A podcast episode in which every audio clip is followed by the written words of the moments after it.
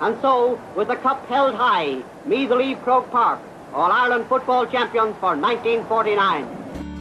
Oh, beautiful me, you've got all that I need. Dempsey hits Darren Fay. Anthony Finnerty comes in and gives him a touch of the elbow. Colm Coyle hitting Finnerty.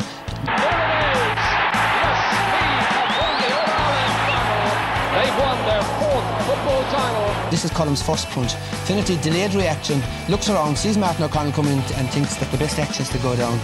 What a set of matches we've had. Four terrific and memorable games. Final score Meath 210, Dublin 15. So Joe McDonagh, GAA president, presents Sam Maguire to Graham Geraghty and Meath are the football champions.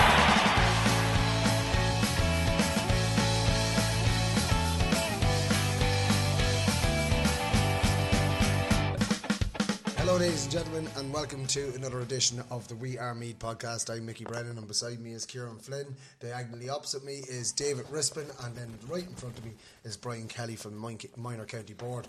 Um, very, very uh, busy weekend for Meath football teams, hurling teams, uh, camogie teams. Everybody was out this weekend. Um, I suppose there was a lot of silverware uh, up for grabs as well with um, the Meath hurlers out in the Christy Ring, uh, the Meath juniors in the Leinster final of the football, and then the Meath seniors in the Leinster football final as well. So I suppose two out of three ain't bad. But on this week's podcast, we're going to be talking about the upcoming uh, club hurling championship that kicks off uh, this weekend in Meath. We'll uh, be reviewing the Christy Ring final. Um, there was a couple of members of the the podcast uh, uh, here that were at that game. Uh, obviously, we'll be reviewing the Leinster Junior Final and the Leinster Senior Football Final, and uh, we have some results obviously as well from the Camogie, and then we'll be giving you some fixtures that are coming up. So it is an action-packed podcast this week, and we're going to start with the uh, Club Hurling Championship, and um, I suppose we'll have to pass it over to our small ball expert, uh, Mr. Kieran Flynn, the man who knows everything about hurling and nothing about football. Thanks very much for that introduction. I'm going to give you, as Buff Egan said, the gift of perfect hurling analysis now. so the club championship, it's it's kicking off big time uh, Thursday night. Uh, defending champions Kiltale playing Kildalkey, one of the big powerhouses of club hurling. That's on this Thursday in Páirc Tailteann at 7.45. Then in Killeen Longwood are going to play in Rathmolyon on Friday night. Uh, Rathmolyon haven't hosted a senior game in a long time. Like Rathmolyon would be regarded as one of the best playing surfaces in the county, and it's probably great that they're getting games because they, they normally host the Camogie senior final every year and they do a great job. So looking there'll be some killings, Killeen Longwood, like the same parish, like that is going to be flaking central. If you want to see flaking, you get to Rathmolyon. That'd be like Cortown and St Ultan, same parish, next door neighbours. Let's go out and flake. Yeah, but see there, the Ultans will be hard enough, the Cortown boys will be wimpy enough. So in this now, this is Killeen Longwood, this is real men playing hurling, like this is proper stuff now. And then the last game in Group A then is going to see Ratoath and St Peter's Dunboyne, another very big local rivalry. They're playing in Páirc Tailteann on the Saturday night. Then in the other, in Group B, the slightly weaker group, Trim are playing Kilmessan Friday night in Páirc Tailteann. Navan O'Mahonys are playing Boardsmill and Trim on Sunday, uh, or sorry, on Saturday, and Na Fianna are playing Blackhall Gaels and Trim on Saturday. So, like, the senior championship is going to be absolutely jam packed. And then just Group A, the intermediates, the first teams, Tones are playing uh, Donaghmore Ashbourne, Dunderry are playing Clann na nGael, another local rivalry, and Drumree are playing Gaeil Colmcille. So, like, the buzz, the buzz of after winning the Christy Ring at the weekend, it's going to be interesting to see how many of the county hurlers are actually still alive at the moment.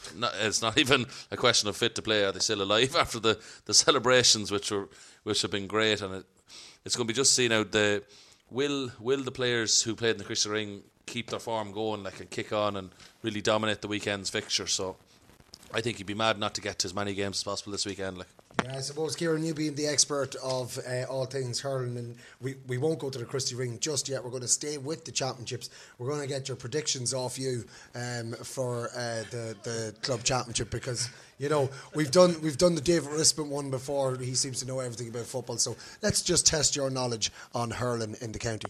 Yeah, perfect. So just predict the winners of the games, is it? Yeah. That's grand. So Now, the winner, no sitting on the fence, no tipping both I teams, don't do draws. just the winner. I, but I'm, Well, he can do a draw if he wants. no, no, I don't believe in draws. That was all last year. In fairness, now I don't do draws. I do just, winners and just losers. no tipping both teams to win. well, I can. There's creative editing. Don't worry about that. Let's go. But now I have to go through like ha- this. I get me heart, me heartstrings go like lads are injured, lads away, and all this. Right, first game, Kiltale v Kildalkey, Clayle win. Right, Kiltale win. Kiltale, Right, Killeen Longwood go for a uh, Killeen victory. Lion, Ratoath St Peter's Dunboyne, Ratoath. Rato. Oh, this is going to be killer. Trim Kilmessan, uh, Trim. You just went just did a Brian Yeah, Kelly Dory. Yeah, just Dory. did a Brian Kelly on Yeah, it. under the radar, lads. Keep Kilmessan under the radar. You know? Yeah, that worked for Yeah. Brian Kelly. Yeah. Uh, yeah, trim by trim by twenty points, right? Uh, uh, Navan O'Mahonys Boards Mill. Well, that would be a tough one now. I'd say Boardsmill. It's in trim. The Navan boys would know how to get there. Uh, Na Fianna Blackhall. Na Fianna are fine hurlers. They're Is gonna that your answer? That's yeah. Oh, they're, and they're going to win as well. They're fine hurlers too, though. Not fit Na Fianna. Do you want me to do intermediate group A as well? Just the crack, just to annoy me because if I get them wrong, it, it'll bite Exactly. me. And if we if I get them right, you probably ignore it next week. So. Exactly. the Tones, Donaghmore Ashbourne, uh, the Tones, Dunderry, Clonagale, it'll be Dunderry, and the Marie Gale, Colmcille, Gale, Colmcille, on Kells. Bean O'Hanlon might even make an appearance. Even. he's that good at football. Score two, yeah, Brian. what, if he's that like he's that good at football, Brian, he'd probably play the hurling too. You know. I'm going to say this now. He's on my hurling team of the year. He's hur- hurler of the year already. So he doesn't actually play. Just if anyone actually thinks Oh, no, Brian, I just, Brian doesn't have a clue. Like. Um, so that is um, the the club hurling scene looked at, um, and it is going to be an action-packed weekend of I hurling. apologise if I offended people, but not really that much. Like. Look, there's got to be a winner and a loser unless it's a draw, I suppose. Um, but uh, yeah, it's going to be an action-packed weekend. No football on this week, um, so hurling takes centre stage. Um, we're going to move on now to the Christy Ring final. This took place on Saturday afternoon at 2 p.m. in Croke Park, and what a what a day it was for the Meath hurlers. Um, back for their second Christy Ring or third Christy Ring in, in three years, uh, Christy Ring final, and um, a really dominant display. In fairness, uh, Kieran Flynn and came out comfortable enough winners in the end. I suppose they went into a, a good lead sta- at the start. Down came back into it, but in the closing stages they pulled away again. Just when it looked like Down might be going to make a revival, but they pulled away and won by a, a ten points and and well deserving uh, of, of the winners tag after that game. It was absolutely wonderful, as the buff would say. Uh, really was so exciting. Like as a hurling supporter, me, Jay, like it just was such a good occasion. Uh, it was one of my predictions at the start of the year. I do remember multiple times saying they would win the Christy Ring Cup, and they've done that. So just Wow, rec- God, rec- record you, that. you were thinking out of the box there with that one. too, like, no, it's just nice know? to be noted when you get them right. That's you know. nearly like predicting that Dublin are going to win the Leinster. Like, Oh you know, no! Will you wait, wait, wait, wait? The hurling's on. But Jesus, it was such a good display. Like Adam Gannon is up for the GAA hurling team of the week. Yeah. So get on Great their display Instagram to vote for that. Jack Regan with nine point seven from place balls. The young Nicky Potterton coming on from Kildare, he got one one. Like he's serious. He scored a goal in the two or three games. He's nearly scored a goal in every game he's played. Uh, Callum O'Sullivan, young man from Clann na nGael, come on and scored a goal at the end. Uh, Barry Slevin got two. Damo Healy, the Mad Dog Shane Brennan, who was absolutely fabulous Yeah, in the well, game. I was just going to Yeah. say, you know, you, you, you're picking out all the people who did the scoring and whatever, but I thought Yeah. that Shane Brennan was absolutely excellent at wing back. Yeah. um, he he was just a rock. He was everywhere.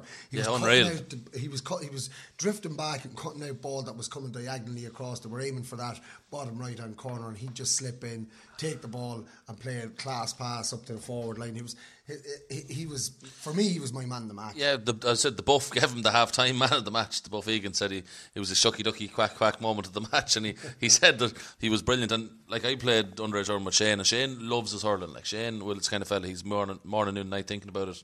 He he he'd be delighted, especially the last time in the Christy Ring he was taken off at half time, and he wasn't a bit impressed. Now there's a bit of argy bargy Right. below in Croback, but he vowed that day as well. He said he was going to get back there, but. A lot of time happens is James Kelly under the wing is a great high fielder as well. Yeah. And Dara Kelly, a lot of time fullback, goes over that side as well. And a lot of the teams don't hit that side. So Shane actually gets targeted a lot for puckouts. But He's a big he do, man, but he does very well. It's the thing. They avoid Dara Kelly, he's very big, and they avoid Keith Hogan as well. So they're hitting Shane Brennan an awful lot. But Mad Dog is some hurler, and he's he's a, like he's a dog. That's why his nickname is Mad Dog or Dog, and he really does. He, dogs put his everyone. line- his put, he put his body on the line and everything so many times. I remember at one stage uh, there in the first half, he went in um, to pull on a ball with one of the down players, and uh, the two of them went wholehearted, and his stick just went up in the air, and he turned around and he was just holding the butt of a of, of a hurley, pointing yeah. at the Yeah, sideline, and he didn't realise, but the, the his his his hurley was coming from the other side Yeah, of him, and he was like, "Where's me bloody yeah. hurley?" and whatever. the next thing he was tipped on the shot. Oh, thanks a or whatever. But um, But there's uh, a good story about Mad Dog in primary school, Oh, right? No, well, they said he got kicked by a horse, right, in the head, right? But it actually, right? No, but the thing is, they, they had to put the horse down afterwards. You know, that's know, like he's that kind of he's that's the kind of fella he is now. You know, what I mean? like he, he's some he's an animal. Like he just loves the hurling. Like. Superman wears Shane Brennan pants, so he does. Yeah, bed, absolutely. yeah, like Chuck Norris and all that. Like Chuck Norris yeah. wouldn't even dare say his Um, name out loud. A like. word, a word for the down goalkeeper. God, he had an, an unbelievable game. Um, like, had it not been for the down goalkeeper, Meath probably could have been fifteen or sixteen points ahead at half time. Yeah, Jack Regan, who's normally uh, it's an elementary thing for him, he just shows up and does it. He probably was annoyed with the quality of his penalty, but that still doesn't take away the quality From of the, the saves save, yeah. because he'd saved one just previous from uh, who was it? Took it on his he took it on his left side. Douglas? Yeah, but Doug, Doug, you think maybe it was, and he he it just. Uh, it was a Damo Healy, I think. Damo Healy, maybe, and he just blocked it out, and Oh, it was yeah, yeah, yeah. and it was a serious save. Like, but even his, as I said, his puck outs were good. That, but the down goal, he basically kept them in it.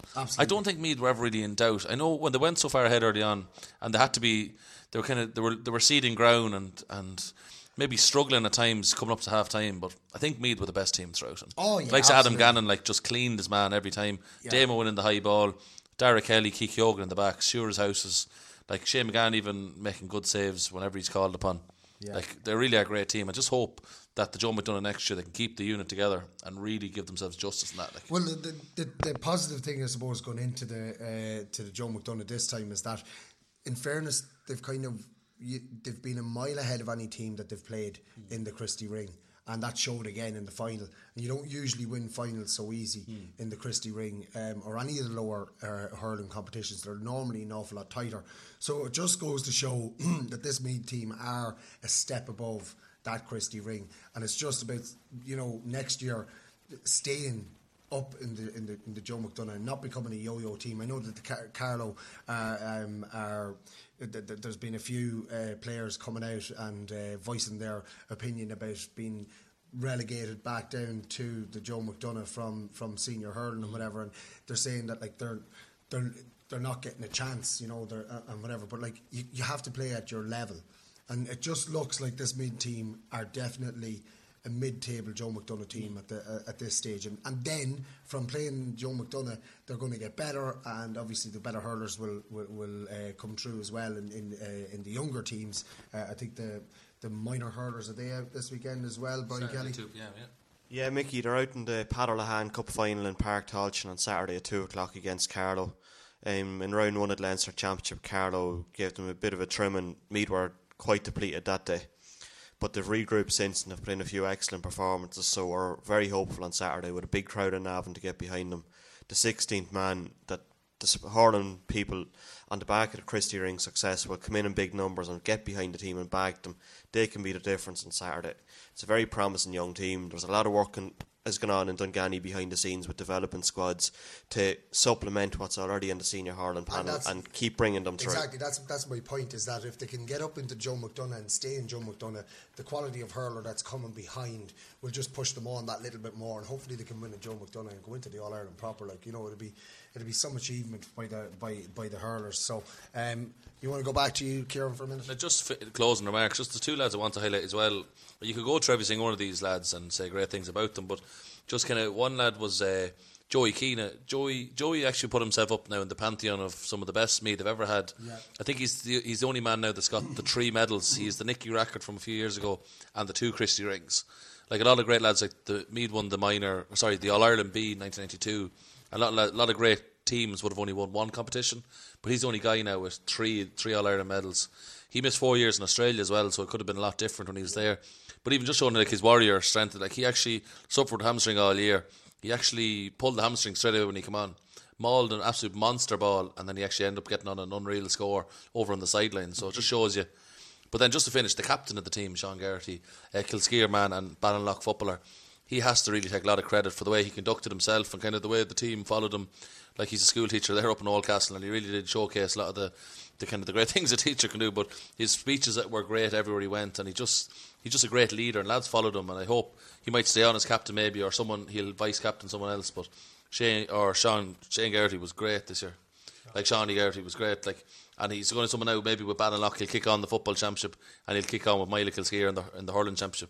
But he's a great lad. Like Uh, absolutely, and, and just a word there for Colin O'Maloge as well from Donaghmore Ashbourne. He's been uh, slogging it there for a long time, and uh, he he came on uh, with a few minutes to go as well. That's and great. Actually, on the Meath Twitter, he he made his own song. A few bits of the celebrations actually great on the Meath Twitter. Colin Moedo made his own song, a remake of a uh, Teenage Dirtbag. It was actually about uh, Niall Weir and Boardsmill. And the best thing is it's just basically a Boardsmill dirtbag, and it's a whole story of the Martin Comerford managing the team. It's worth checking out. And of course, Paul Riley's things make he he wrote a poem about the final, is making great tracks, and even the Buff Egan has called him out for calling the Buff an Egypt. So if the Buff ever comes across this, we do love you, Buff, but the Meath man, we back our own first. An obsolete mule. Yeah, but heading him like a Spanish omelette. Um, what a weekend it was for the um, uh, Meath hurlers winning the Christy Ring uh, Cup for the second time in three years, and uh, it was brilliant to be there in the Hogan stand when they lifted the cup and uh, the celebrations. For the final, yeah, yeah. Yeah, oh, absolutely. Yeah, I'm, a, I'm one of those. Just show up for the final.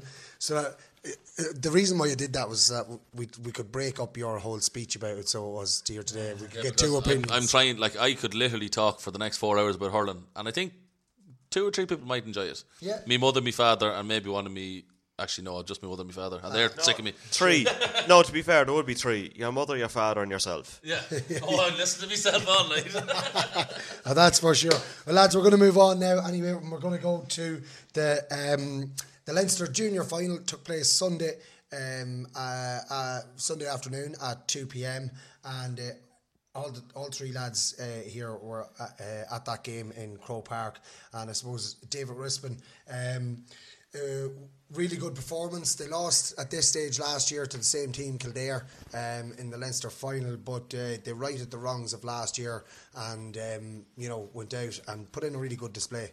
Yeah, they did, and and I think the the platform was the the first half performance. You know, the two goals came in quick succession, and in fairness, they had a little bit of a breeze behind them in the first half, which helped. And, and I know Davy Nelson, who we'll hear from soon, um, referenced that in his post match. Um, comments that you know the breeze was significant enough and it mightn't have seemed that from the stands but it was clearly there um, so w- with that lead you know, which was really whittled down, um, approaching, you know, full time. They, they were clinging on for dear life, to be honest with you.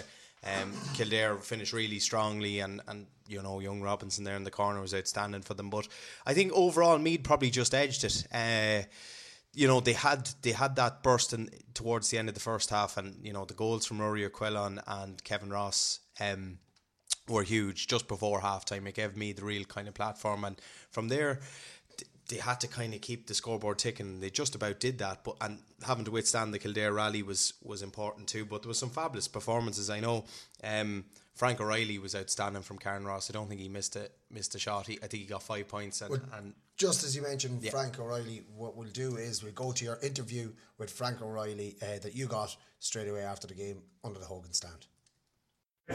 Delighted to be joined by Frank O'Reilly um, after Meath's junior success. Franco, um, brilliant win. Yeah. Suppose hanging on a little bit towards the end, but it probably makes it all the sweeter. Oh, exactly. Yeah, sure. Look, it wouldn't uh, it wouldn't have been the same kind of atmosphere around the place with if we had have push on, went to 10, 11 up. You know, Yeah. we'd like to make a bit of a game for it to keep the keep the Meath fans happy. But I know it was uh, it's great just to push over the line. Like Claude McConnell's run there in the end was Yeah. was what we're all about. Like just And- working hard. And, And that free from yourself, I suppose, the, the insurance score is approved in the end. Nerves, balls of steel. Ah, well, geez, I don't know about that, but it was just more, more the fact of putting the foot through and hopefully just getting it over the end line in the main, just hit in the direction of the goals. And if it goes over, brilliant. If it didn't, at least we, we, we had time to regroup. Yeah. So just look all the better that we we, uh, we got to score anyway. So And I suppose compared to last year, I know you, you probably weren't around last year and that, but it was probably great to have the Meath crowd here for the senior game as well coming in, and they really kind of got more and more involved in the game as it, as it went on, and it kind of got closer. It Must have been great to be playing in front of such a big Meath crowd. Yeah, absolutely. Look, it's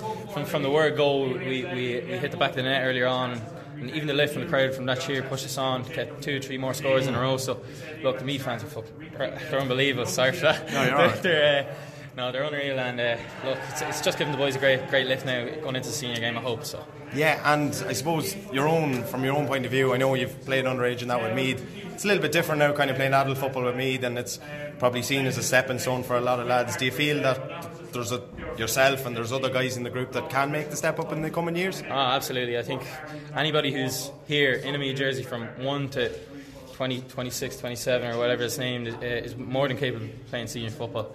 It's a, it is a brilliant pathway. Hmm. Like uh, just getting out in Croke Park as well, it's, it's it's a brilliant experience for any man to have that in their locker in the future, going into maybe a, an intercounty challenge or Mm, something sure. like that beyond. So it's great to have. And nerves wise, did you going into the game was a little bit different than say your Carnaross Corton game? Yeah, or was yeah, the surroundings up around here now are a little bit different than what I'm used to, but uh, I know, look, just getting the 15 minutes beforehand just to soak it all in was, Yeah. was unbelievable. So I know, just just delighted to get the win. and a big Carnaross contingent here. I've seen them coming off a bus uh, Yeah, on the yeah, way. in. there's two, two or three buses up behind the, up behind the, in the, in the Davin stand. I was finding, finding it very tough to, to get a few warm up frees as they just Yeah. constantly in my ear. But ah, look, it's great to have, great to have the young lads hopefully inspire. Exactly. And speaking of warm up freeze, what's what's the plan for tonight? I'm sure there's Oh, I a don't few know, celebrations. I, is there?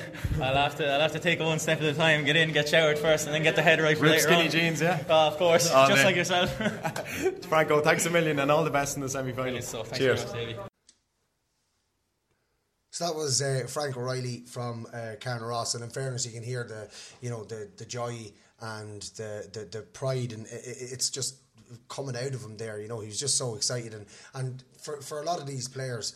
You know they, they are really good club players. They're just probably a little bit off uh, county senior standard to get a day out in Croke Park. You know there's not too many p- players who get to say they played in Croke Park, but Frank obviously is delighted with his chance to play in Croke Park and to win a trophy. Yeah, absolutely. And Frank has played, you know, underage, as the, as the lads would know quite well, um, minor and, and under 20s as well um, the last few years. And he's making the step up now to adult football. He's a, he's a class performer for Carnaross week in, week out. We all know that. But he's transferred that form to, to the Meath Juniors. And, you know, if he doesn't make it with the Meath Seniors, I think he will. If he doesn't, I think he's always got a place in Love Island because, you know, the way he the way he can dress and everything. And after the game, he was he was looking very good last night. So um, the rip skinny jeans, as he mentioned at the end of the interview, would wouldn't go amiss in Love Island. So uh, he, he if he if he doesn't make it in Love Island, he'll make it in the vibe in Kells. That's for sure. um, well, there you go. That's two um, two application forms we're going to have to get for Love Island uh, for next year because we were getting one for you as well, Davy Rispin. Well, actually, you uh, funny, funny you say that. Your shirt there wouldn't go amiss in Love Island. Yeah, but I don't have the six pack. Um, we're going to go to. Neither do I. Brian Kelly, you were at this game as well. Why would you have a six pack when you can have a barrel, you know? well, we, we'd have crate yesterday. no, no comment. And Brian Kelly, um, again, you know, um, it was the second Meath team of the weekend to be playing in Croke Park, and another trophy coming home to Meath. And in fairness, uh, you know, these lads, all the talk in the lead up to this game was all about Johnny Doyle, and, and uh, our lads just kept their heads down. They focused on the game and came away with the win in the end. Yeah, I think the most impressive aspect of the junior panel, which Davy Nelson and his management team put together, is the age profile. Every player is young on it. They all have potential to develop and hopefully progress on to the senior panel. Like there's some of them on the extended panel already, like so Jason Scully, Rory O'Quillon, and a few more. But there's numerous players there who have the potential to step up. And at the end of the day, that's probably the main purpose that a junior team in this day and age should be serving is You're getting very political on this. I'm just talking about the game itself. Let's not Ah, let's not talk about it being a development squad or anything, but the game in general. Meath scored two fourteen. We see the- we see the bigger picture. Well, I would say it's actually more like a development squad for North Meath. Some job. The amount of boys up there. It's like you had to be Poor- North poor to Adam Kells. McDermott. North to Kells. Adam McDermott didn't have a clue. Colin Clark as well. Yeah, well, Adam had to get a translator, I think, because the boys were ta speaking in North Meadish, and the boys were, were like there were some, but they're they're the proper they're proper football men too. The ah, crack, the crack, the crack, the boys to have in the juniors, like the crack with them was great. Like they really love the football up there, boy. That's for sure. But like just, just the day itself and, and whatever, like for those lads, magnificent. day. Yeah, well, like it, playing in Croke Park can be daunting for some players. Others can flourish. Mm-hmm. Before the game, we asked how many of them had played in Croke Park before, and about half of them had. So, like, that's a huge amount of players who it's a whole new experience for them. But they really flourished. Like a lot of them, Croke Park, just looked like their natural home. The big pitch, the surrounds, they just, some of the football they played was outstanding. Yeah, and looking down through the team, like, you know, Rory O'Coelon, he's a senior player for Yeah. Navan O'Mahonys. Didn't play senior football for Navan O'Mahonys last year, which meant he was available to play for the juniors, and he stood out in the day. Ah, he was absolutely outstanding, particularly early on when Meath were looking to get a fast start and build a lead. He ended up thinking with a goal and a point. Very unlucky, Goal or sorry, two. goal and two. Yeah, goal Very two. unlucky not to have two goals. He had a brilliant shot early on, which Mm. beat the keeper all ends up. And I don't know how the defender got back with his foot to clear the ball. He could have ended up with 2 5. He had four misses as well, and one of them was a goal. Yeah, well, like we don't want to be too negative on the wides. We'll at least Oh, at least the goal I'm chances just- on target. I'm like. just saying- I'm Yeah. just saying that, like, it's know- normally But if it's he's normally me. good, if he's any good, he would have scored two six. Like you know, It's normally me. That's the negative one here. It was the team of the day, really. Yeah. Um, Fra- Frank O'Reilly as well, uh, uh, giant top scorer with five points, and, and Kevin Ross as well from Castletown. Yeah, well, Um, Frank was excellent from open play, but his some of his free taking was very good. Like he's not the biggest of fellas, but he has the distance in his kicks, effortless. Like he was like a fellow with a lob wedge there from in around the forty-five. The first one was just majestic. Um, just stroked the ball over the bar. Other fellas would be taking out the driver and trying to force it, but he's just a fabulous technique. Get the hole, Frank. Also, a player that we discussed earlier in the year, um, due to his exploits with uh, Cork University, was Michael Flood, and he captained the team. Yeah. and got to walk up the the Hogan. Uh, He cap- he captained UCC back in I think maybe December to win the Division One, the Ryan Cup, and then he was in the panel for the Sigerson, and he captained me to win the junior yesterday. He's obviously it's a hell of a year. He's obviously a hell of a leader. Mhm. Because you wouldn't be UCC had a crack team. You wouldn't be made captain of that in a team with a load of county stars Yeah. unless you have something to you. And he's a player who you'd love to kick on. And I'd say Kieran might know this a bit better than me, but it has to be a long time since St Brigid's had a, a, a a senior county footballer. So it'd be Kieran, it'd be we'll hell of, to you for it'd be hell one. of a thing for the club if he kicks on and makes I, I couldn't give you an example, but I know they didn't have a club there for a while because they were thrown out for fighting. So I'd say it probably is a long time. So, and maybe Mike Michael Heary is actually his grandfather, the chairman of the club. Michael is is the club delegate for Bridget's on the county board, and he's actually the representative for the later life. There's this kind of network for elderly people. So Michael is in depth with the county board, like, and he was so proud to see Michael go up and get the there's cup. like. actually a fabulous photograph on the Meath GAA Instagram account of Michael, I think maybe Michael Flood's father, and then uh, Michael Heary. Um, the three generations of one family, the pride they had in seeing him as captain of a Meath team lifting a cup, and it was it was a fabulous moment just to be there to capture the image, and I'm sure it's one that as a family they'll treasure. Yeah, absolutely. And and Davy Nelson was the manager of, or is the manager of this team because they now march on to the All Ireland semi final where they'll be taking on Galway in uh, on the sixth or seventh of July. That's all to be confirmed and uh, pitch to be confirmed as well. But Davy Rispin caught up with uh, Uh, Davy Nelson after the game. Delighted to be joined by me, junior manager now, Davy Nelson. Davy, fantastic win. Maybe hanging on a little bit towards the end, it was probably never going to be playing sailing against a, a strong Kildare team. Exactly. I- You know, it never crossed my mind, even with 15 or 20 to go, well, this is a done deal. You know, we're over the line here. Not a chance. Because te- teams, generally in most games of football, and particularly at this level, they're going to come with a rattle. Um, Kildare hit 118 again Longford the last day. Well, it wasn't lost on us. And um, they got their patch and they obviously got very close to us. Just thrilled with the last score. Mm, yeah. To turn them over, go down the field, win the free properly, and kick it. Great to do that. I haven't been under the pump. You know, Mm. we, it was great to do that. You know, we, we did a good bit of scoring early on, but I f- really felt. I always watch a game over the 60 minutes rather than concentrating so much on the latter part of Mm. the game, which a lot of people tend to do. You can lose a game early on. We, we had, I thought, golden chances to be a good bit further ahead and nearly out of sight. Um, so um, n- n- you never have enough, obviously. And uh, the elements were favouring Kildare in the second half. Um, there's a breeze into the canal end, lovely for kicking points, and they came with their rattle, and I'm just thrilled we survived it.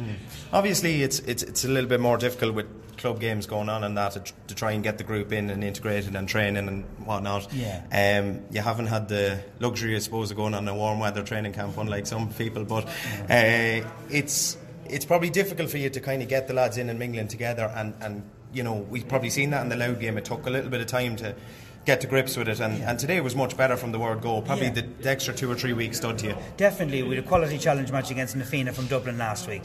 We didn't have that last year. Mm. Those kind of things really help you step up for the next day because we knew Louth really tested us and to come back in the manner of the victory, we knew would stand us a good stead psychologically. Yeah. But we knew we had to improve our game, and as you said, that familiarity you know wasn't there. Mm. Little subtleties of passing. Yeah. You only get that by hours and hours together, playing and training. We don't have that.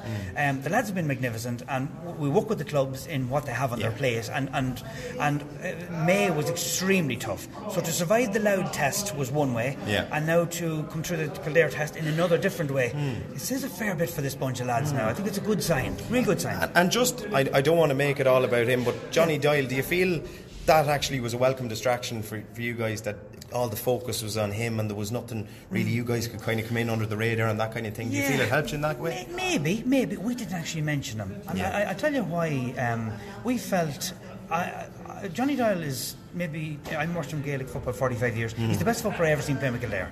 But there's no point in me telling that to the lads Yeah. now and over worrying them.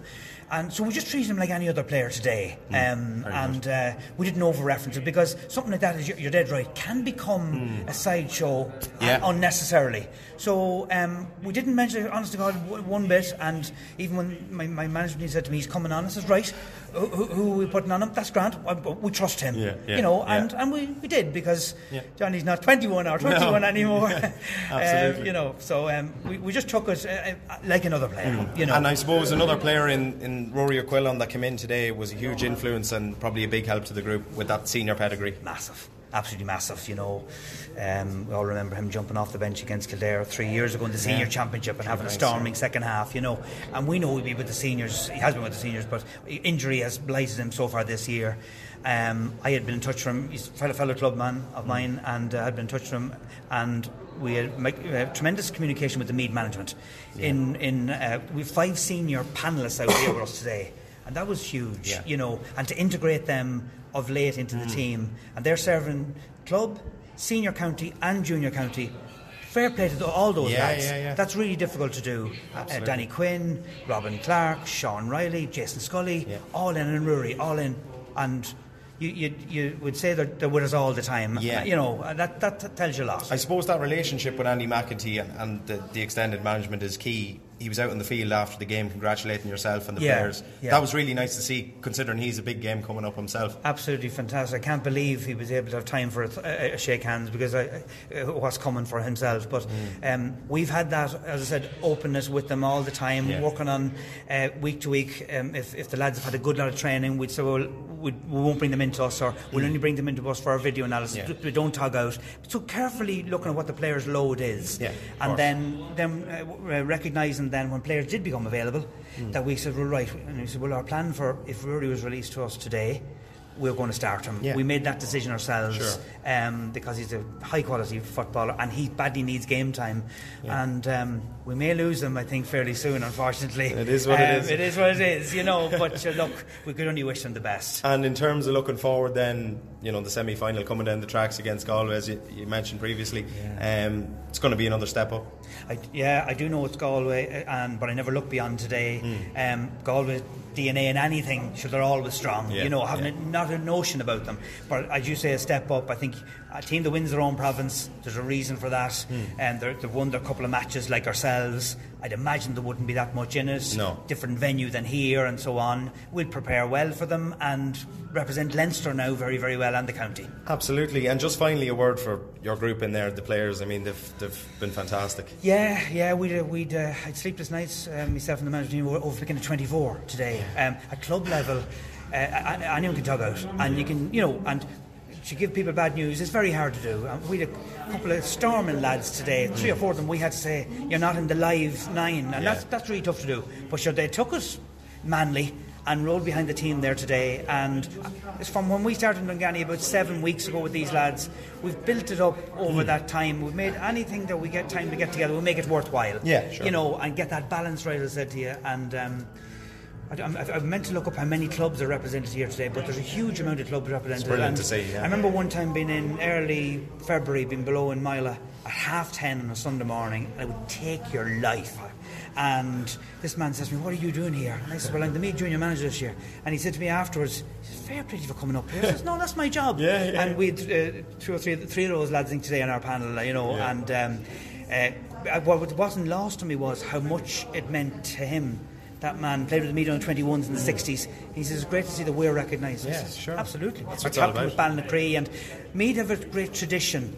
Uh, in junior football, uh, even with the senior team. May, you know, down through the years, there'll be a strong representation there, and um, it's only Meath's second win at this level in 13 years. So, although our tradition's very good, we haven't been winning that much lately at junior level, and Yeah. it's great to get the W today. Davy, congratulations and enjoy the celebrations. Thank you very much.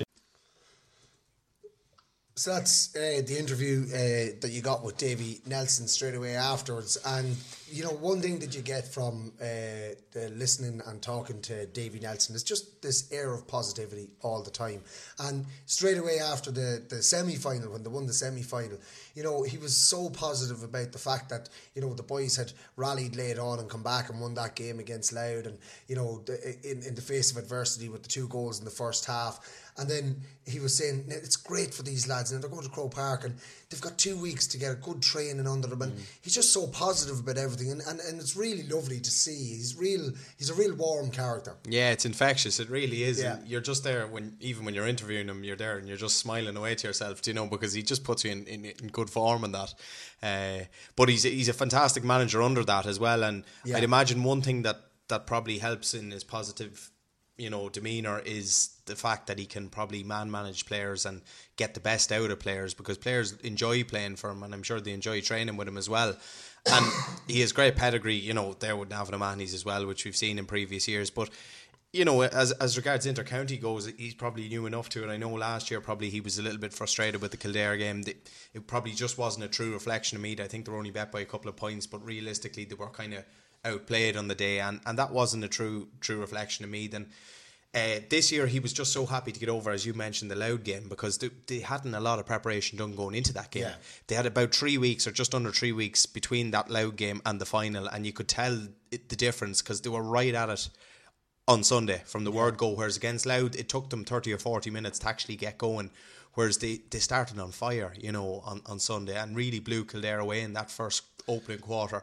Johnny Doyle, did he make an appearance? He did, and uh, he, you know, sources reliable enough uh, sources to me. He was actually away doing a bit of warm weather training um, last week in, in Portugal, Johnny Doyle, and he, I thought you saw him in Magaluf or something. no, but he, he, he had a fair colour on him when he came on, on on Sunday. And to be fair to him, you know, for a forty-one year old, he, he did extremely well when he came on. You'd have to say he was he was playing out around the midfield, which was probably something different as well, and um, won a lot of ball and kind of got got more deliveries in. He played for about 20, 25 minutes. I was I was surprised they didn't get him on sooner. I thought he'd come on at half time, but uh, as as Davey said in the interview, they didn't mention Johnny Doyle. You know, they, if if you start mentioning a, a certain player, you'll you'll take away from your own game. Yeah. And he says not once did they mention Johnny Doyle until he actually came on and they said, "Who are we putting on him? Grand, we'll put him on him." I think it was Sean Riley possibly, and that was it.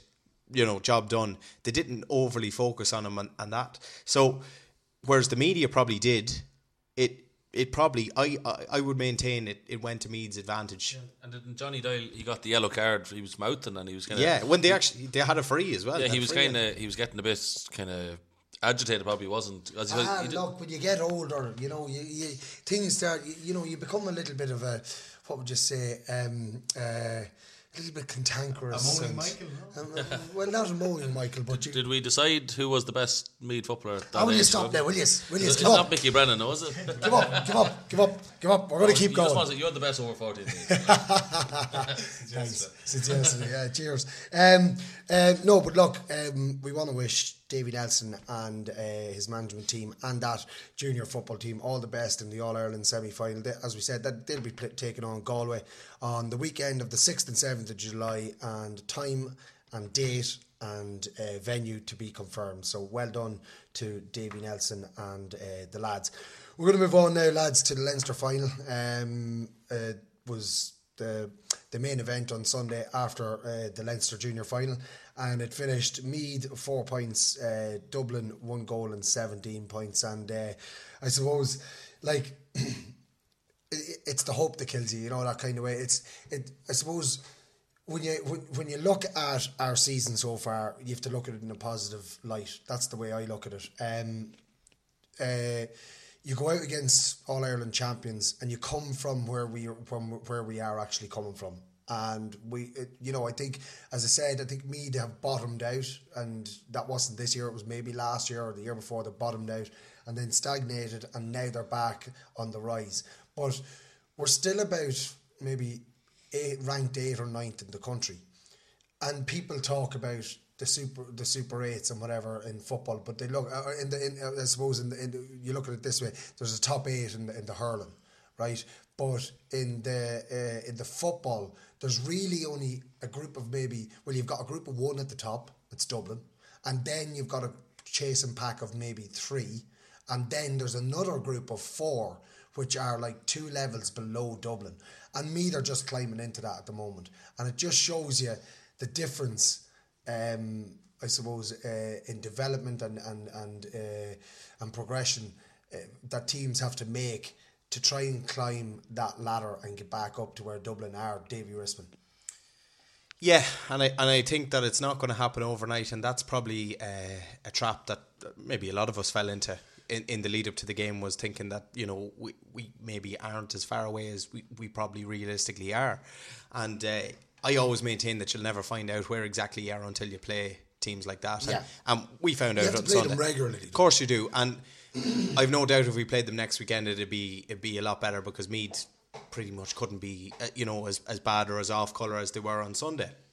Um, it's a tough lesson, but as you you mentioned, it's a long road, and it's just one of them bumps in the road that you're going to have at certain times. And sometimes they'll come against the better teams, other times they won't. They'll come against the likes of Offaly, who Yeah. who we did struggle against too. We got the result granted that day, but we were we were a little bit off that day as well. So for for me, I think it's it's all about how we recover, and we have two weeks now, and and realistically, th- it, it's I don't like to say it's a season defining game, but it's you know it's it, it's a huge game for this group of players, and I don't think no matter what happens between now and then or after that, it, it's been a positive campaign. You know, you have to look at the league. That alone was positive, Yeah. but we're only a game away from where. Where, Where- we where we want to where be, we want to be. and where Andy and the lads have aimed to be. I am so like okay. I suppose you kind of have to expect it. You go on to any of the social media, and you see all the keyboard warriors, and the abuse, um, and the comments, and you know all of this bloody negativeness, uh, negativity towards this team and to the management. I think is really unfound. I, I, I found uh, something on Facebook that, I, that I'm going to read out, which I thought really sums everything up. Um, what do what do people want for God's sake? Andy and the team have achieved everything that was expected of them this year. Leinster final, Division One football next year, and hopefully the Super Eights. So we had three goals this year. We've achieved two of them. The next goal is to get the Super 8s. That's what he's saying.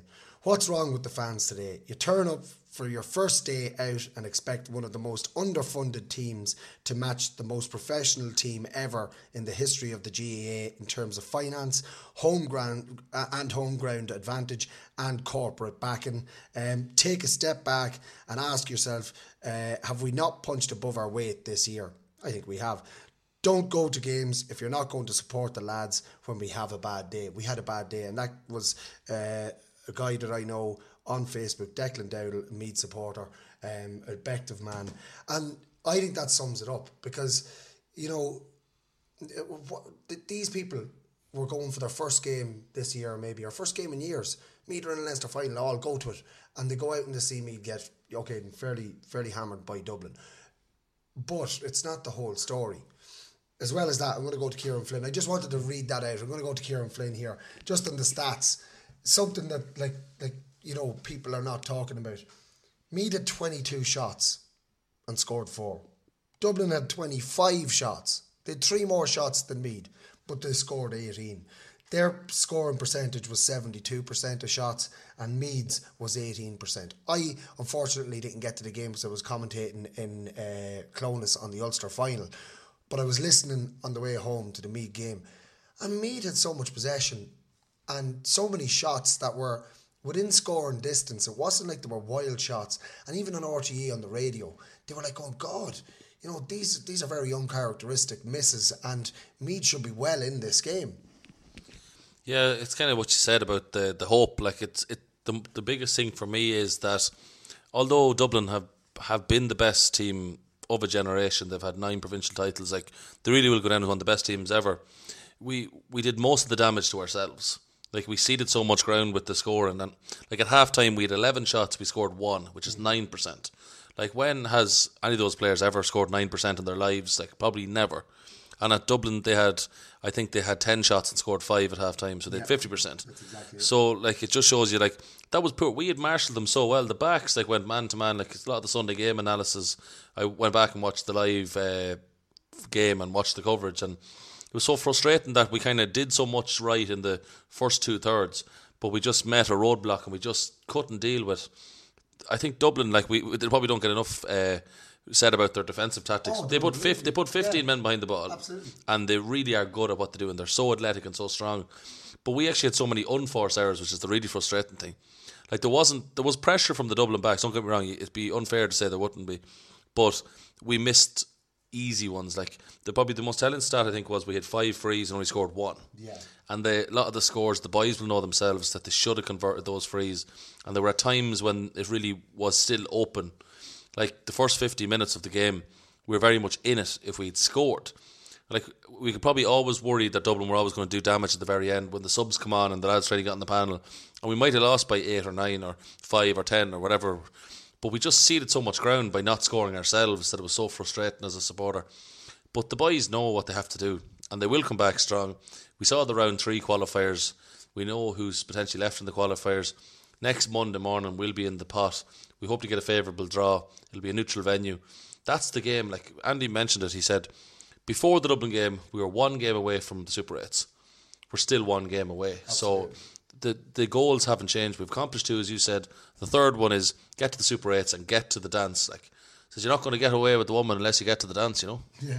Well, like you're, you're saying it there um, about being one game away from the Super 8s. Brian Kelly, myself, and uh, David Rispin on last week's podcast, we were discussing this, and like I was saying, you know, uh, that our our next game after the Leinster final was going to be our most important game this year, and that I meant that in the sense that if Meath could beat Dublin and get and yeah, go through to the Super Eights. That our first game in the Super Eights was going to be our next important game. If we lost to Dublin, that our next game after losing to Dublin would be to get into the Super Eights, and that's going to be our, our next important game. I suppose looking at it, what I meant when I said the hope is what it's the hope that kills you. Like we probably lost the run of ourselves a little bit, and we were thinking, God, you know, with the performances this year, they could put it up to Dublin. Now looking at that stats wise, shots uh, um, for and against, you know, Meath were right up there with Dublin. Conversion rate was the lowest I've ever seen for a county team. Um, so maybe the hope wasn't too far wrong, but were we kind of kidding ourselves a little bit that, like, you know, you're playing against like four time All Ireland winners, um, nine uh, or eight in a row Leinster uh, champions. Um, uh, you know, we hadn't been in a Leinster final in five years, and we were coming from a low ebb. So, like, had like we couldn't just have bridged that gap all of a sudden. But I suppose that's the the lovely lovely thing about Gaelic football is that no matter when you go out, you always think you have a chance of winning. Like. Well, that's it. And I seen a stat during the week. I think there was three, maybe four of the team who started yesterday played started against Dublin in 2016 in the Leinster semi final. Mm-hmm. So that's a huge turnover. That's a lot of fresh blood coming through. It's a lot of lads who don't have a huge amount of experience yet. Like they'll get the experience. Yes, there will stand to them.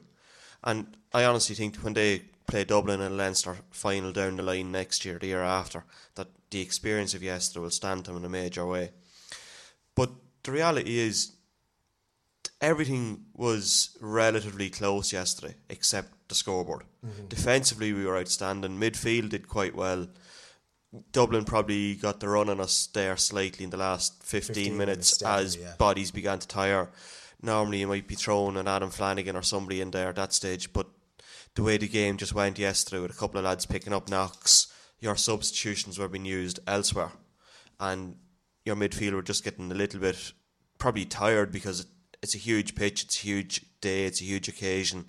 There's huge energy levels expended, both in doing your own job and then in chasing after the likes Brian Fenton and them as well. Yeah, and then and, and, and another thing that feeds into that exhaustion is frustration. Mm. And you know when when when you look at the score, and you look up at the scoreboard and you see that you're you're gone from being five points down to six points down to seven points down, and you see that we're kicking wides. That drains your Like, energy it- as well. It's fine margins. I think Yeah. of our first five shots, we might have hit the post three times and had two shots drifted narrowly wide. Mhm. If those three shots that hit the post were a foot in a different direction, you had three points on the board. Yeah, and if your it balls, gives if your auntie yeah, but it, your uncle it, as it well give- at the same it- time, you know. But it, that gives you a spring in your step. But when, Yeah, when no, they're, no, I know when they're mean, yeah. missed, their confidence Drop drainers. behind, exactly. And defensively, you're doing so well, but next thing, the ball drifts wide or it drops short and it's coming back at you. And you're thinking, geez, I have to go again. Yeah. But to their great credit, they went again. Like Lavin, McGill, Gallagher in your full back line. Mhm. They were brilliant. Kieran Kilkenny, you wouldn't know he's on the pitch for the first whatever minutes. Then Donal Keogan picked up a knock, and Kilkenny probably grew into it to a slight extent. But like there was a job done on them on them key players yesterday. Yeah. Like when you look through the Dublin scores, there was a, the key thing they probably had yesterday in terms of their scoring was they had a spread. A, Yeah, lot, well, a lot just- of Dublin players managed to get into scoreboard.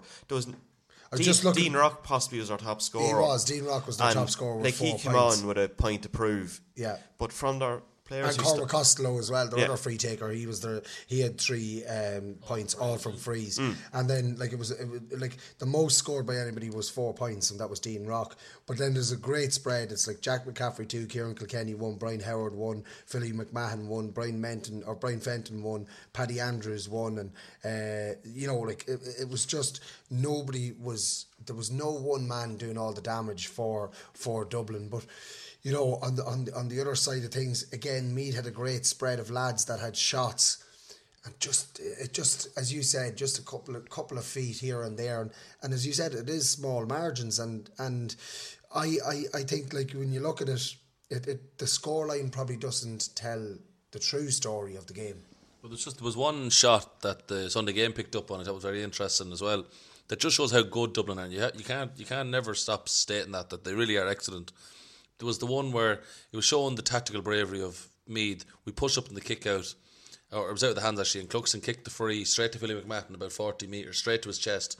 Philly turned, kicked with outside of his right foot, straight to Mannion. Lavin was right up him, right on top of him, was making contact, and Mannion kind of just turned once or twice and took a contested shot out in the wing over the black spot. Like it, the ball had travelled the whole length of the field in two passes, and all the Meath players did exactly what they could. It was just an excellent score. Yeah, that, that that's what I'm saying, and that's that's my point about the the fact that you're playing against you know uh, a team that are maybe three levels above you. Um, there's there's we have to get into the next level, which is into that group of five to eight. Then we have to get into that group of two to four. So second, third, or fourth in the country, and then you can compete. You know, you look at the teams that compete with Dublin in second, third, and fourth. The likes of your Mayos, uh, your Tyrones, and maybe your your Donegal, Donegals, your Kerrys, right? So there's you, you probably put uh, maybe Tyrone, maybe not in there, but maybe uh, Kerry, uh, Mayo, and uh, and Donegal.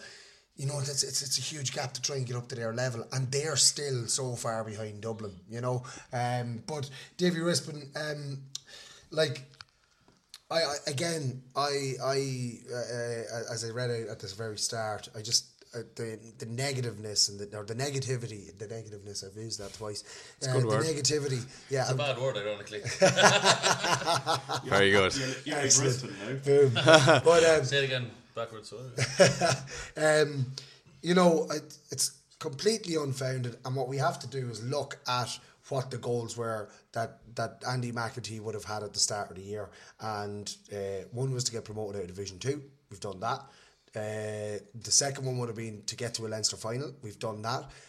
It wouldn't have been to win. Uh, well, obviously, when you're there, you want to win the Leinster final, but you need to get there. So Realistic, we got there. yeah, we did. yeah. We still have our third goal, which is a chance to get to the Super Eights. Looking at the draws that could happen um, uh, throughout the qualifiers, obviously we can't meet the winners of uh, Laois and, and Offaly. So you know it leaves what the, the- who are the other six teams there, Kieran? Uh, Westmeath are playing Clare, uh, Mayo are playing Armagh. Armagh, and Tyrone are playing Kildare. Kildare. Kildare. So you'd imagine. Well, we'll go to predict them. I don't want to predict them because I get them wrong. Yeah, but like you know, so so there's a good chance that we could get the winner of Clare and, and Westmeath. 30, well. 33% chance. 33% yeah. Point chance. three, three, three. Yeah, three, all the way. yeah. Infinity Other and beyond. mathematicians out there, you know. Yeah. Um, but like, as well as that, like the, you're going to have, uh, uh, like the, if you can get out, get into the Super Eights, there's going to be two big teams gone anyway because Armagh are playing Mayo and Tyrone are playing Kildare. So they're they'll be known as four big enough teams like uh, going into the Super Eights. So me do have a really good chance. Yeah, and, and just to go back, I don't, I don't mean to keep harping on about it, but I had strong views or feelings towards the negativity and uh, the abusive comments, I suppose, is the way you'd have to describe it. I, I thought it was absolutely disgraceful, like people going on forums and, and Yeah, um, absolutely. and under you know certain uh, pages and that kind of thing. It was it was completely it was a complete overreaction, and it was it was so unfair on, on the actual guys. These these lads have to go into work on a Monday morning. And can I just say yeah. as well? Can I just say as well? We were the We Are Meath uh, page was tagged in a lot of them as well. Now I've not liked any Yeah, of them yeah. comments um, because I'm not going to entertain them. Yeah. so I'm not. But there were uh, there were some positive ones as well, and so Of course, yeah. I, if I can find them, I'll bring them. up. Yeah, but but, but just uh, I'm not going to say that these people don't go to games. That's not fair. But you'll you'll find that the vast majority haven't been at some of Meath's better performances all year. Like for example in Cork, you know the away games maybe in Clare and Ennis. You've to you've to look at this collectively and. In I'd say ninety percent or ninety five percent, I'd nearly go as far as to say eh, the games this year, Baron Offaly and and Sunday, the performances have been very good. Kieran. Yeah, it was only myself and Brian coming home on the bus. Like we're trawling through the social media, like just basically seeing us as stuff that's out of order, like the breaks, kind of the guidelines and stuff and policies, and like some of it is nasty and it's little. Like it's kind of like if someone's going to say, well, uh, player A should have done this, and they have a kind of a tactical reason, and there's there's a bit of football talk. A lot of these are kind of questioning character and stuff like this, and for one, these people don't know the people. You know, like they don't know what Mickey Newman's like, or Andy Colgan, or any. Just pick someone from the front and the back. Like these are really good, honest lads who have professional careers, as you said, and work hard, and they're going out there playing their pastime, and they're representing the county that they love, and a lot of them have done it from a minor. Lads are going up near fifty appearances and stuff like that. There's so many good lads in that panel, and it's just it's like seeing all the stuff, and it would actually get on your mental health and all, and dampen your mood. Like Just before Brian comes in, uh, I just feel like these lads are, as you said, are going out to represent us. As fans, we have to get behind them, as opposed to talking them down. Fair enough, we all give out sometimes about whether it's our own club or whether it's our county, but there's a way and mean means of, of doing it. You you don't you don't slate lads because they don't go out to do miss shots or you know misplaced passes or foul intentionally. These things happen, and you'll find sometimes when when things are going wrong, that's when you need the fans the most. It's it's always it's all great when we're winning and everyone's singing your praises and that, but it's when Yeah. when you get a beating and take a little bit of a trimming, that's when you need your support base the most. And that's when the, the, your supporters need to be realistic mm. as well and realise where we're coming from. We- we- As we said earlier on, they've bottomed out, they're on the rise again, but they're not going to close that gap overnight and go in and beat Dublin. Yes, had Dublin had a bad day and we had a really good day and, and we scored our 22 shots, we would have won that game. But we had a bad day, we have to put it behind us and get behind this team. Brian Kelly. like at times when you see the comments that come in and the, the personal, the vitriolic nature of some of the comments, it can be very disheartening. Like I know there was comments made on social media today about one player in particular, and there's not a chance the person would say that to to the player's face. And it's a general guideline. If you're not, if you won't say it to someone's face, don't post it online. Have like so there was one or two players I things said to them maybe in the palace last night. It mightn't be nice, but at least the person maybe had the guts To say it to to them, say it whatever, them, to their but again, face. but all- do do something online. Half the people don't even have their own face to the Exactly, profile yeah. that they're using. Cowards. like have the guts to put your face to something, put your name to something. Maybe going anonymously using some random name on If this was if this was the Arsenal Message football boards. team, if this was the Arsenal football team who are being paid absolutely huge money, right? If this was the Arsenal football team that were being paid huge money and they Soccer, were doubt soccer, soccer, we- we call it soccer. soccer, Soccer, yeah. soccer. Uh, so if they were, if they were, if they were being paid huge money, which they are, and played as terribly, or even Man United, I'll give you that now, David Rispin, or Man mm-hmm. United, and you look at those players and they go out and they play terribly every week for the last bloody couple of years and whatever. Then you've got a right as a supporter to turn around and say, "Hang on a second, because you're paying their wages." You know, nobody, not one of the supporters that's out there is paying any of the, the wages for these uh, Meath footballers and don't have the right to abuse them. They give up their time. They're volunteers going out to play the game that they love for the county that they love, and I just cannot understand why people would give them dogs abuse. As a as a collective group, you can sort of turn around and say what you want, but individuals and and uh, pinpointing individuals is just the worst of the worst. like nobody, if, unless you are with the team yesterday or seen them, can have any appreciation for how much yesterday hurt them. Yeah. Like it was very difficult to look at the players on the coming home yesterday, even in the dressing room after the game, at the meal afterwards. And like just as they were really downbeat and devastated. Just as you mentioned, downbeat and devastated, we're going to go to the interview that David Rispin uh, got to record under the Hogan stand after the game with Andy McEntee. You can hear from it, he is extremely disappointed. Oh, look, I mean, I think everybody's usually disappointed. Uh, uh, you know, there's a, there's a, there's a huge, uh, huge gap in the scoreline at the end of the day. Uh, we needed, we needed to be a lot better than we were. We needed to be a lot more uh, clinical in front of goals if we were going to give ourselves any sort of a chance of, of, of competing. And, uh, and that's probably the, the department that let us down most today. Yeah, you know, we, we needed to be able to put Dublin under pressure, and I suppose it's fair to say that we didn't really manage that at any stage of the game. Like, we had a lot of, uh, we had more shots at goal in the first half than they had. We had 11, they had 9. Uh, but we had one score on the board at, at, at the end of uh, end of 35 or 36 minutes of play, and that that says that says uh, a lot, really. I thought uh, I thought we competed pretty well all over the over the pitch. You know, there was a lot of there was a lot of good uh, uh, one-on-one you know contests. Uh, I think we defended reasonably well. I think our full back line defended pretty well. Uh, we had more than our fair share of, of, of possession. We just didn't uh, we didn't convert it. So, you know, uh, the truth is Dublin were never really under pressure because we didn't we didn't put the scores on the board. Well, I say if we got we had 11 shots at goal in the first half. I mean, if you get if you get uh, if you got half of those, it would have been a fairly tight game at half time. So I mean. Uh, Dublin had uh, they obviously deployed uh, Philip McMahon as a, as a kind of a, in a sweeper role there, and we weren't getting our shots maybe from the best areas of the field, but there were still a lot of decent efforts. You know, a couple, I think maybe three frees, and we missed we missed the three of those, and you know the conditions weren't easy. Uh, I suppose Dublin were having their own difficulties at, at, at the far end too. So uh, that's it really. I mean, I don't. Uh, I don't have any. I need to. I need to look at it again. I don't have any answers straight away, but uh, we just we just didn't uh, get in a position to see could they could we could we force them into into more mistakes than they usually than they usually do. Yeah, yeah. And so we're doing we were doing something right. Uh, now I know conditions were difficult for them as well, but we were we were competing reasonably well in a lot of areas of the field. We just didn't uh, we didn't make the most of, of, of the half chances that we had. Oh, look, I'm not. I mean, uh, it's it's hard to know that, uh, Brendan, to tell you the truth, but uh, it would have been it would have been a boost, I suppose, to get a free either side of it, because you know all of a sudden it's six three instead of six one, uh, and two points here or there, and you know with the, with the final score it doesn't make a whole lot of difference, but uh, momentum is great, and. Uh, we needed to be cashing in when we had a bit of momentum, when we had a bit of possession. We needed to cash in on it, whether it were from frees or whether from play. We just didn't do that.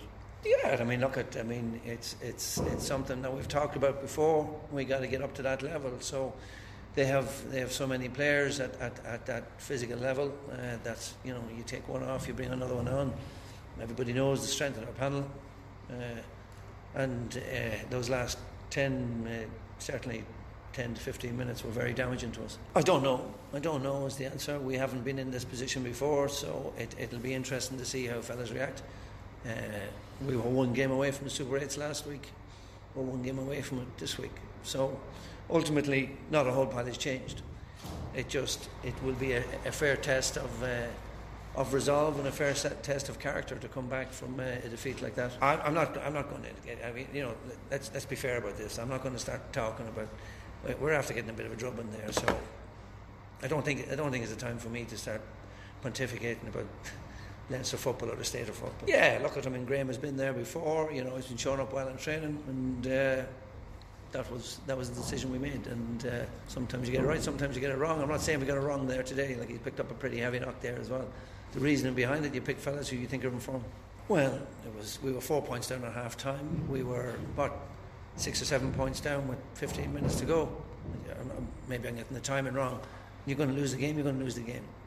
We expect the fellas to have a go, and by and large, I think they had a go. Maybe execution wasn't what we'd like, but uh, I think by and large, fellas had a go. Actually, it didn't, didn't surprise me. They are what they are. I mean, everybody knows what they are. So, I mean, uh, the gap is there. There's there's no hiding from that. We got we got to just uh, regroup and try and try and uh, our best to, to close that gap. Sure. I mean, uh, you have to take positives for us. I mean, I thought, I thought some of the some of the individual performances out there were very good, uh, and uh, we just got to get used to dealing and playing with playing against teams of, of that standard. And there's not too many teams out there of that standard. Let's let's be honest about it. So. Uh, we got, and that's and that's why we said all along our goal was to get to the Super Eights, We you're playing teams of, of higher standard than us on a consistent basis, and you know that's that's probably a lesson out there for everybody. Not too many guys have played against that Dublin team at uh, you know at this stage. Well, sure, look at you know, it seems these things happen and uh, they're not they're not picked up. If it wasn't picked up, it wasn't picked up. Uh, Even experts well, it, it, it, you know, yeah, well, you look at you know, you're getting beaten like that. Everybody gets frustrated. So, I mean, I, am not sure what the what the yellow card count was, but you say we won that game. Yeah, six two. Oh, six zero. Ah, but Dublin aren't physical, so I mean, it doesn't it doesn't matter, you know. Yeah, look, I mean, I, I, I didn't see it. I don't know, but certainly some of the people around me seem to see it, and it wasn't picked up. So that was Andy McEntee uh, straight away after the game in uh, the Ho- under the Hogan stand, uh, talking to Davy Rispin. And I suppose um, you know it's it, it, what you have to do is you have to put a line under that. Um, we're going into the qualifiers um, now, proper one game going into the Super Eights, Brian. Yeah, and the one thing we all have to look on here is we need to get row in and get behind the team. Last year, we've seen what happened below in Longford. Oh Jesus! It was a day that none of us really want to remember. Yeah. But what happened the next day out? The supporters came into Navan. We packed Navan out. We got behind the team in huge numbers. Vocally, everything. There was a partisan crowd in Navan that day. The team fed off the crowd, and the, they were desperately unlucky not to take Tyrone that night. Ty- Yeah. A Tyrone team don't, don't reach the All Ireland Yeah, it was, uh, and it was a, like I- I don't like harping back on it, but like we, we, we should have won a free, Yeah. uh, to, to go on and win that win that game, and then it, it went in normal time. They the ball is turned over, goes up the other end, and they get the But equaliser. that showed the mentality that's in that group, the bounce back ability that they have as a group. They were Tyrone ref the weekend. Is that any coincidence? No, I'm only- I'm only- that's only they were but exce- they were exceptional that day, and I've no doubts. The lads referenced here earlier. Hopefully, we, we get a favourable draw in round four of the qualifiers. To be quite honest, I couldn't give two hoots who we get because I have full confidence that that team will put in a performance, and if they put in a performance like they're capable of doing, they can take most teams out in the country. Absolutely. People might say that's wrong, but look who's beat the only two teams have beaten us this year: Dublin and Donegal, the best team in the country, and probably the second best team in the country. yeah, absolutely. Any other team that we have played this year, we have accounted for. We were poor against Offaly. There's no denying that. We still beat them, and we were outstanding in a lot of the league games. So if the Meath supporters come out in two weeks' time and get behind the team, back them, back them like you've never backed them before, that Meath team will put in a performance and make you proud. Yeah. Whether they get the result or not, who knows? The but the one thing they will do is they'll put in a performance and they will be hurting from yesterday and they will be smarting and, they and will look great- to right the A great thing about it as well is that uh, in recent years, uh, after you lost your provincial uh, uh, uh, championship, you had a week. This Meath team have two weeks to prepare, so they'll. It, it, it's very hard to lift yourself within a few days of, of losing the provincial final.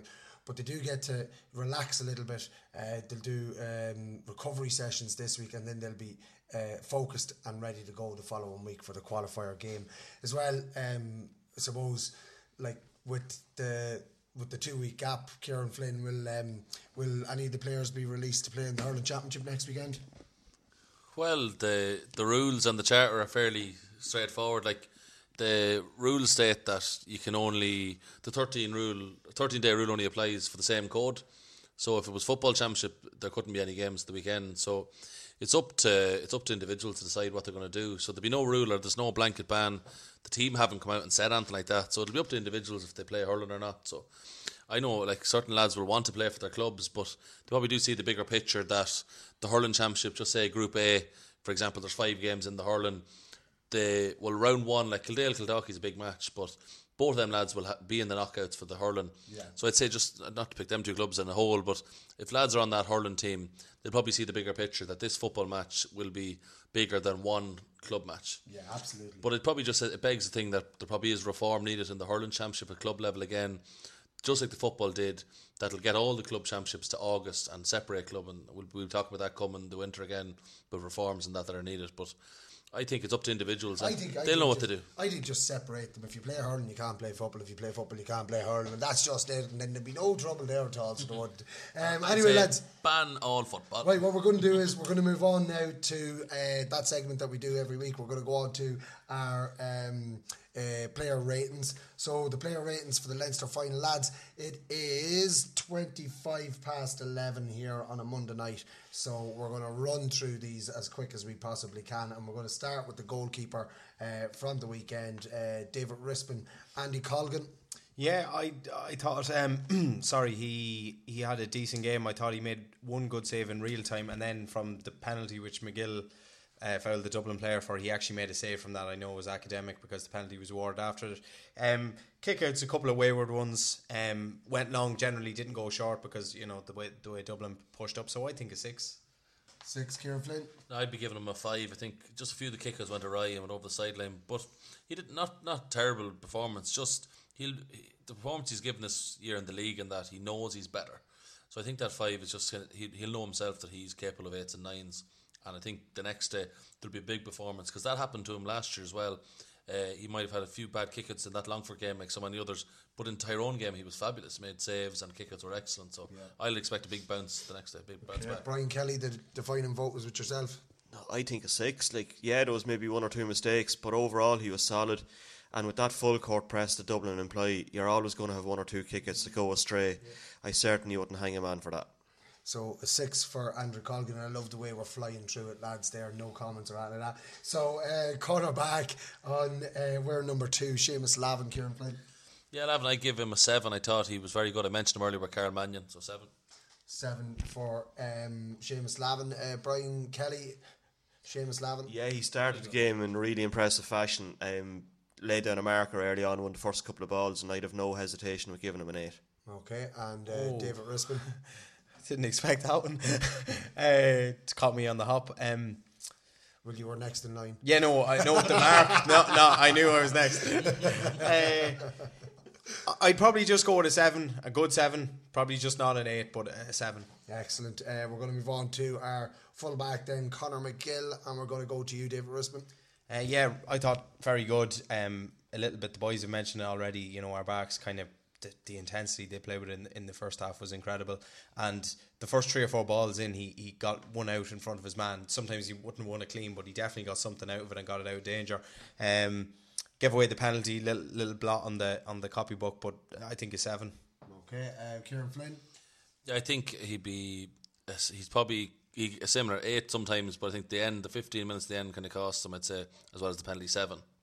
Seven it is, but Brian Kelly, you would have given him Seven. A seven. Excellent. We're going to move on now to our next cornerback, and that was Shane Gallagher, the Simonstown man, and we're going to go to Brian Kelly first this time.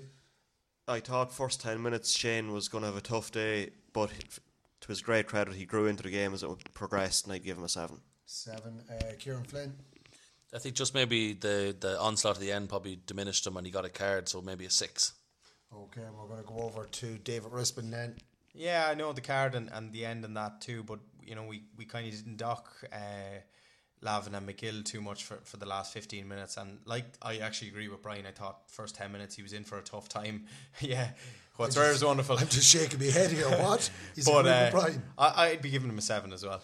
Excellent. So a seven for uh, Shane Gallagher. We move on now to wing half back. We're number five. It was Donal Keogan, and we're going to go to David Rispin first this time. Yeah, t- Kieran's already mentioned his, his job he did on Kil- Ciarán Kilkenny. He was taken off, I believe. Um, I know Keogan picked up a, a bang probably midway through the second half, and that probably curtailed his influence as the game wore on. But another huge effort. We probably didn't see as much uh, as we have previously about him going, you know, and attacking um, uh, sphere, but very good as well. Seven. Seven. Um, Brian Kelly. Yeah, you'd hope the knock he picked up is in two series and he gets plenty of recovery in ahead of the qualifier match. But um, I think a seven is fair. Okay, then a seven, and we're going to go to uh, Br- uh, to Kieran Flynn as well. Yeah, seven. I think the knock curtailed his involvement. Um, the 15 men of Dublin's negativity, you know. um, we move on to centre back then. Ronan, Ryan, and David Rispin. The um, mic is in front of you there. Yeah, uh, I thought probably gave gave everything and just faded a little bit towards the end, but he, he has a fantastic attitude and he mightn't be the most skillful player in the world, but by Jesus, he will give you everything. And uh, it was a big occasion for him. Would have been the biggest game he's played by by some distance, you know, in his short uh, The senior hurling career. final last year, mate. Yeah, yeah, yeah. As I said, by far the biggest game he's ever played. Sorry, it's a bigger distance now. um, so a seven for me, and and good to see him cementing a place back in the team as well. Cool. And Kieran, did we get you? No, so yeah, I think six. I think just maybe at times just his man got the better of him, but it's like I said, we when we talk about the ratings, we the kind of the ratings for this game. Like sometimes he might have got a seven in an earlier game, and that seven might have been a poor seven. But I think under the circumstances of Dublin being so good, that six is probably not that bad. Like Yeah, yeah, absolutely. And Brian Kelly. Yeah, um, six for number six. Um, he had a solid game. He probably was unlucky. He was taken out in the second half as he was going towards goal. How the Dublin player didn't get a card for it, I've no they're idea. Not, they're not a physical team, you know. They No, no, they, only, they no. don't foul. They Oh, foul as much not, and no. don't get yellows. And they don't get away with anything at all. And they don't Um, punch off the ball. or. We're going to go to uh, the other wing half back, and that was actually Graham Reilly. And we're going to go to Kieran Flynn for Graham Reilly's ratings first. Yeah, Graham would be disappointed with four misses. Uh, he got his chance to start. He probably was looking really forward to this. I'd say probably a five because of the misses. If we took the Banty down to an eight last week for, for misses, you have to take him down to a five. So Okay. consistency is key. David Rispin. Yeah, of course. He, he he obviously didn't play wing back. He, he swapped with James McEntee, who went uh, wing back, and, and Biggie went uh, wing forward. But I, I'd agree with Kieran. I thought um, probably just a frustrating afternoon. Confidence seems to be a little bit low at Graham, which is you know something that we, we don't normally associate with him, uh, particularly with his shooting.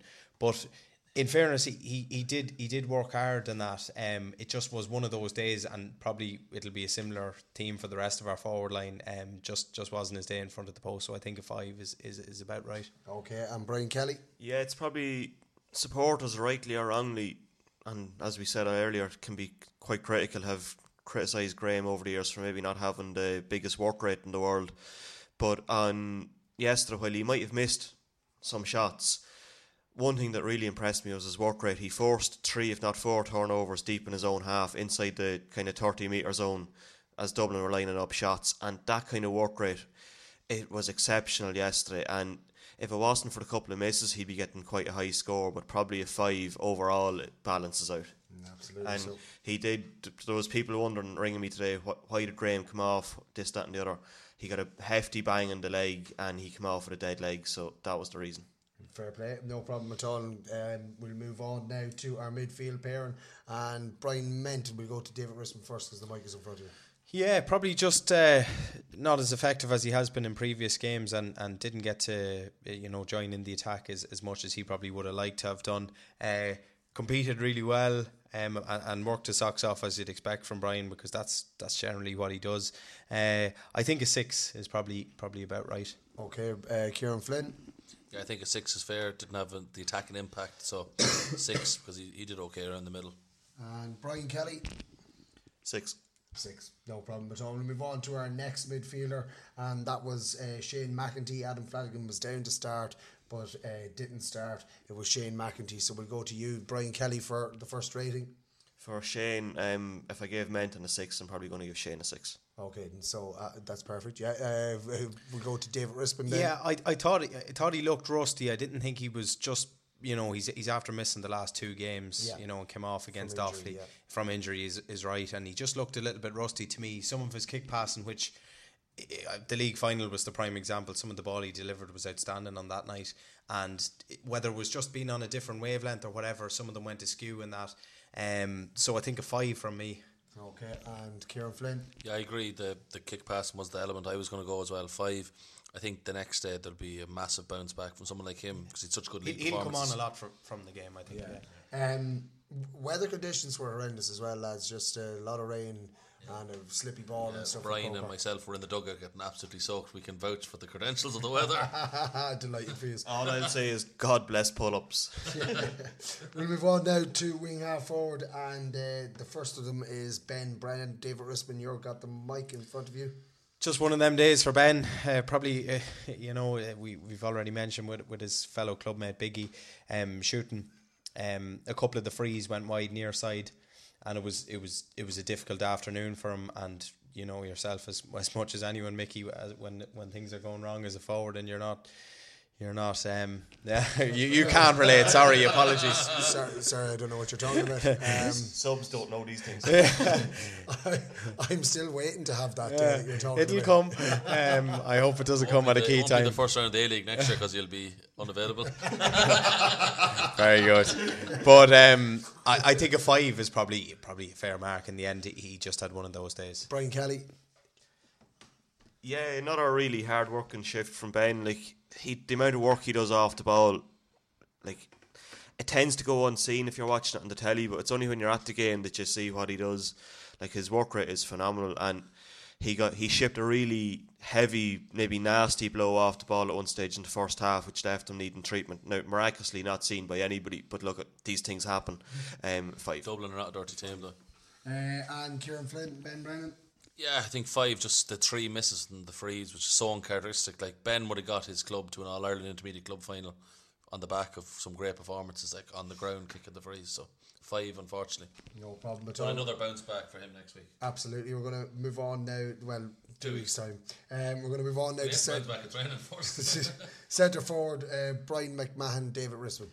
Yeah, it it was a strange one with Brian. It probably wasn't a case of anything he he did wrong. It was just a case that the game probably bypassed him a, a little bit and just couldn't get involved in it. You know, and Who was uh, marking him?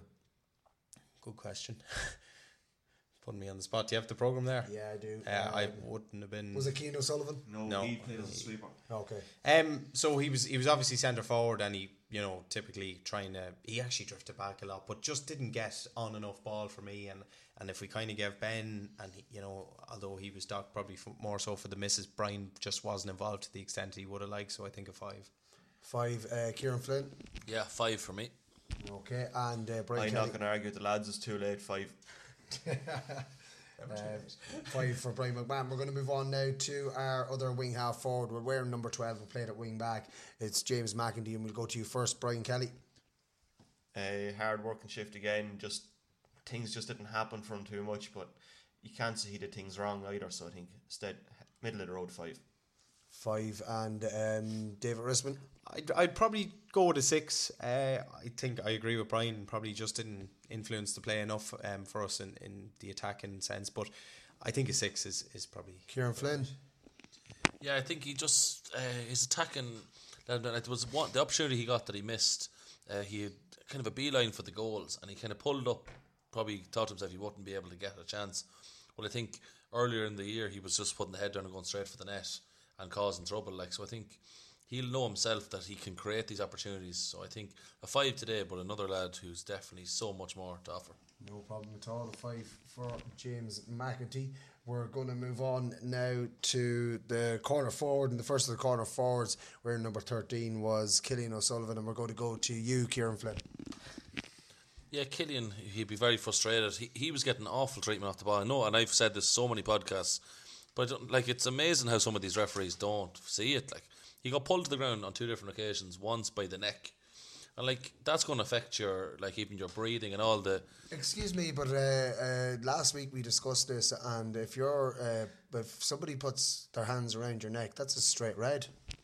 Uh, well, I don't want to comment on an ongoing. Well, it's not ongoing. You, you took your punishment, but no. Well, this is the thing. Off the ball, he was getting dragged down to the ground, and like it's going to take toll on your body physically if you're going to be getting borderline assaulted. Like, but again, probably a five for Killian, but the Dubs aren't a physical team or a dirty team. We move on to David Rispin. They might be physical, but they're fucking cute. Anyway, um, yeah, I, I'd agree with Kieran. I think he had a really nice flick in the first couple of minutes that might have just led to a Mickey Newman goal if if he was just a bit ahead of the play, but just probably struggled to get into it, similar to a lot of our forwards. Um, just didn't get on enough ball, and you know the, he got the treatment as he did against Donegal in the league final. The better players are always going to get extra um, treatment. So I think I think a five, yeah, I think a five is fair. Okay, Brian Maybe Kelly. An idea for Killian, maybe if he just actually runs in front of the ref, just stays in front of the referee for the whole game, and just lets him see one lad pull him to the ground. Like That's a suggestion you can bring to the next training session. Uh, Brian Kelly, uh, your rating for Killian O'Sullivan? Five. Excellent work there, Brian Kelly. Um, uh, so incisive. Um, we're gonna move, it's so insightful. We're going to move on then to full forward and uh, the big man from uh, Kilmainham, Mickey Newman, and we go to you, David Rispin. Yeah, it was it was a funny one. We finished up with four points, and I think Mickey notched three of the four. Yeah, so he, although he did that, he, his influence was curtailed somewhat, and uh, I, you know he spent a lot of his time operating out around the forty and in midfield, and uh, with James Conlon inside, who will come to in, a- in a second, running around, I, I think he would have been more beneficial if Mickey was in beside him as a type of target man. Yeah. Uh, and now, now it was probably I don't know was it by was it was it design or not that he actually probably drifted out more in frustration that he wasn't getting any delivery one inside. of the so- comments, one of the yeah. comments on the radio was that in the Meath half, Meath were kicking long ball Hmm. into the full forward line to James Conlon, who was on his own, and they were like going, "How is a five foot seven man going to win the ball uh, with two Dublin markers on him Hmm. when they were kicking long high ball into the full forward line, and it was it was James Conlon that was Hmm. in there on his own. So you'd probably like was there was there a tactic that the Meath players were probably trying to put the ball into Mickey Newman in the full forward line and for James Conlon to be running off him and they were kind of kicking it thinking that he was already in there. Mm, potentially, um, but more often than not, it was probably Mickey Newman kicking the ball in. Do you Right, know? So okay, uh, it was a tricky one. I'm not sure. Mickey might have just drifted out himself to get more involved and try and get on the play on the ball a little bit more. Uh, in the end, he notched three points. He had a few few bad wides too. Um, so I think a six is probably about right for Mickey. Okay, Kieran Flynn. Yeah, I think six. Like he scored three, one from a free, but three misses. So be unfortunate that uh, Mickey gets a six. But there's shine light. He's he's always been one of our premier forwards. So let's hope he can kick a good few frees the next day. And yes, my father did teach him in school before you dropped the line in. Uh, yeah. One of his uh, worst report cards going home there today Yeah, of a six. It's like Um, he much must try harder, must, do better. harder, but a nice lad. Yeah, easily easily distracted. Um, Brian Kelly, you're scoring for um, Mickey Newman. Yeah, Mickey never stopped going all all day. Like every he, not everything he tried worked, but he he never stopped trying to make something happen, and like he ended up with the three points. And I'd say it's a performance that, like there was a fella around the table here was told over the weekend that his mother could be proud of him, but Mickey's family and club could be proud of him this with his performance yesterday. Um, well, so your rating for Mickey Newman is six. Six as well. We're going to move on now to the corner forward, and that is. Come on, you're going to have to explain it. Brian Kelly has to get a 10 out of a 10. Like, no, no, it's such an inside joke. It's unreal. And if anybody wants to know what that inside joke is, ask David Rispin. Tweet him incessantly. So we're going to move on now to uh, the the last of the starters in the corner forward was James Conlon, the St. Colmcille's man, and we're going to go to David Rispin first. Hey, it was it was a difficult one for James. You know, wasn't afforded the space he was um, the last day against Laois. But one thing I, I could never fault the guy for is that he will work his socks off time and time again kept making the runs. He had two or three men on him at times. The delivery wasn't coming, and if it was, he was found isolated. so I think it's six for me. For Six for James. James Conlon. The lads are still laughing at that in-house joke.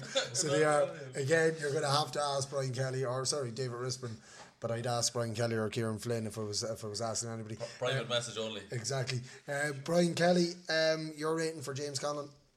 Um, yeah, he really worked hard. Look, it was one of those days. Nothing just went right right for him. Um, but he he faced a really difficult task. There was two, if not three, Dublin players near him at all times, and I really don't see any forward in the country who would who would have made hay on a day like that.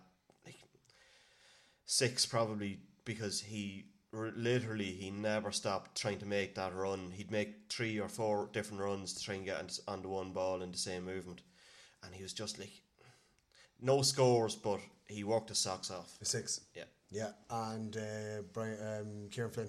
Yeah, build him up. Brian said the only blemish I bring him, I bring him down to a five. It's just some of the he got a few chances for, uh, a few chances maybe to get the ball in his hands that slipped by him, and unfortunately at that level, especially against Dublin, if you get maybe five possessions, they have to get right into your hands. And but then at the same time, with the pinch of salt, he got a few around his legs and shins, like.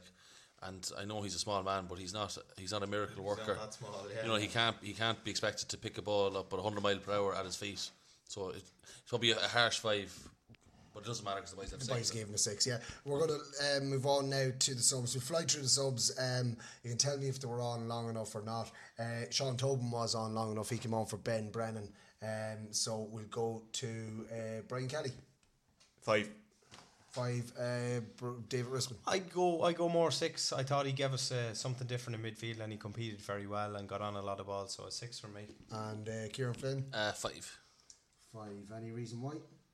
I thought you wanted us to run through it. Do you want to Well, give his life story? through. Um, our second of uh, the second of our subs. I just wanted you to, to do that so I could check and see who was up next. Next substitution was Ethan Devine. He came on just after Sean Tobin, so we'll stick with David Rispin because the mic is there. I, I'd go similar enough again. I thought he did he did well when he came on. Um, he, he got on a bit of ball and tried to make things happen.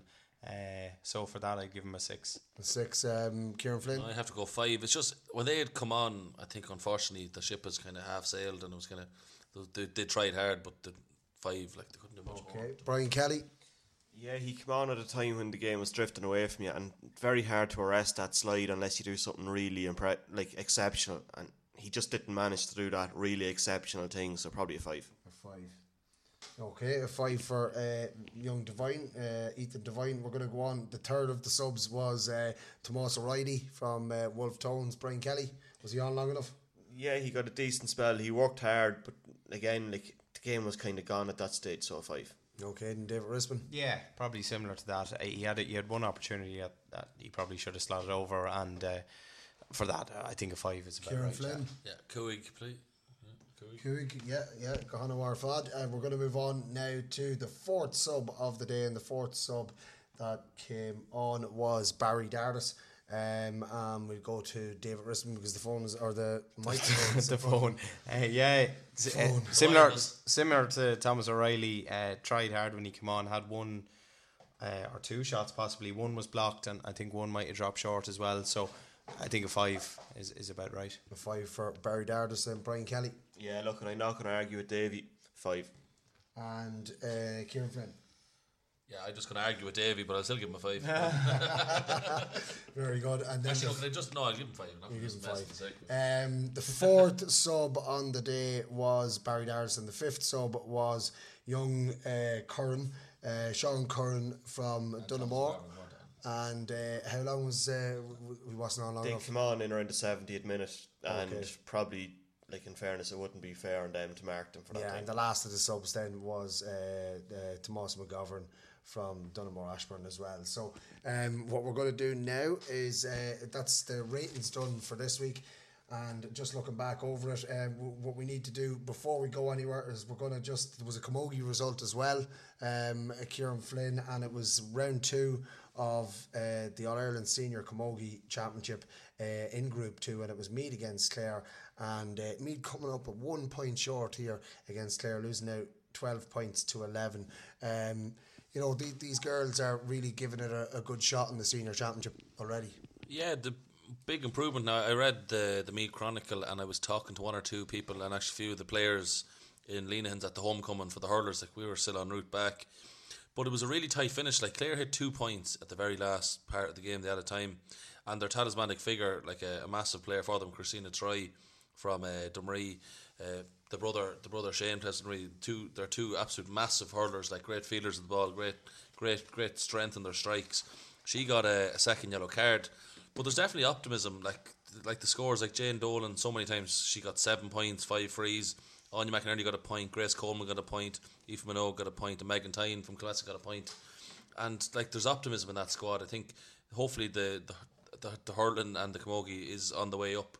It won't be long now till we take over completely. Yeah, absolutely, and uh, that is all of the results from uh, the weekend that was. Um, Meath coming away with two trophies from Croke Park, um, two out of three, uh, in the famous words of Meatloaf. Two, two out of three ain't bad, but we did miss out on the big one, I suppose, in the Leinster final. But look, There's the, the big quote I always remember, and Tommy Brennan, who was a school teacher in Dunsany, a great hurling man in Kilmessan, said that he said that football is for men, but hurling is for heroes. And I think that was very much this weekend. I think the hurlers really did us proud, and I think they should get the, the final remarks. Like a very positive weekend.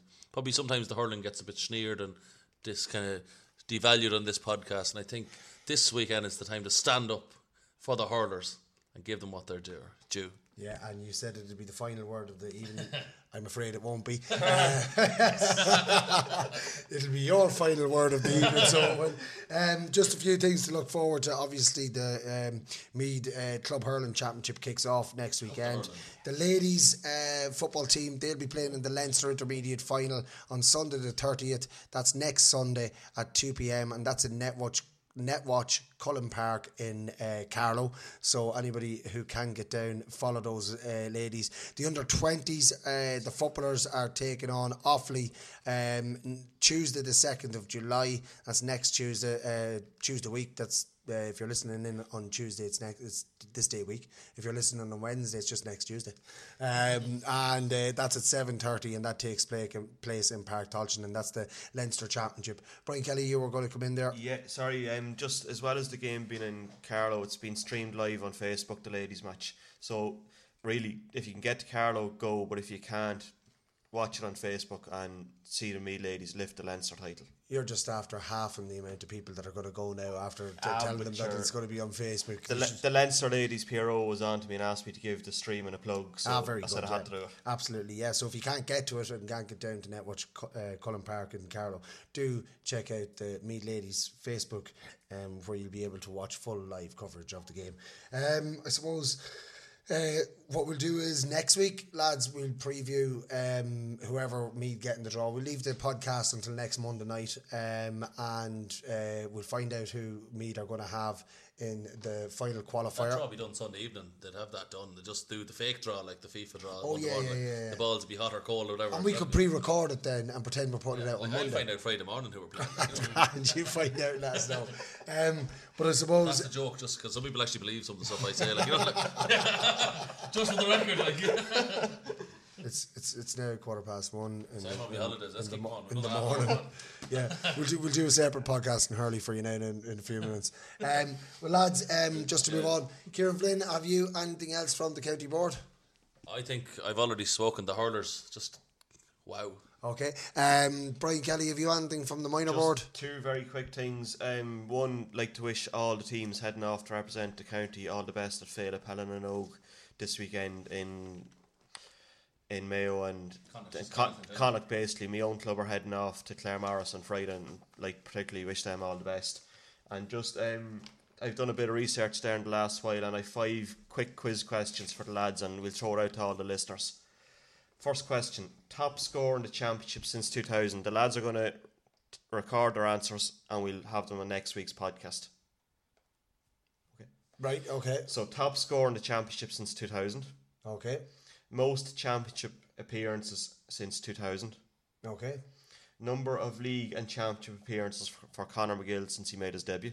So, league and championship. Okay. Not including the um, O'Byrne Cup. Then. No, just league and championship. Oh God. As he said.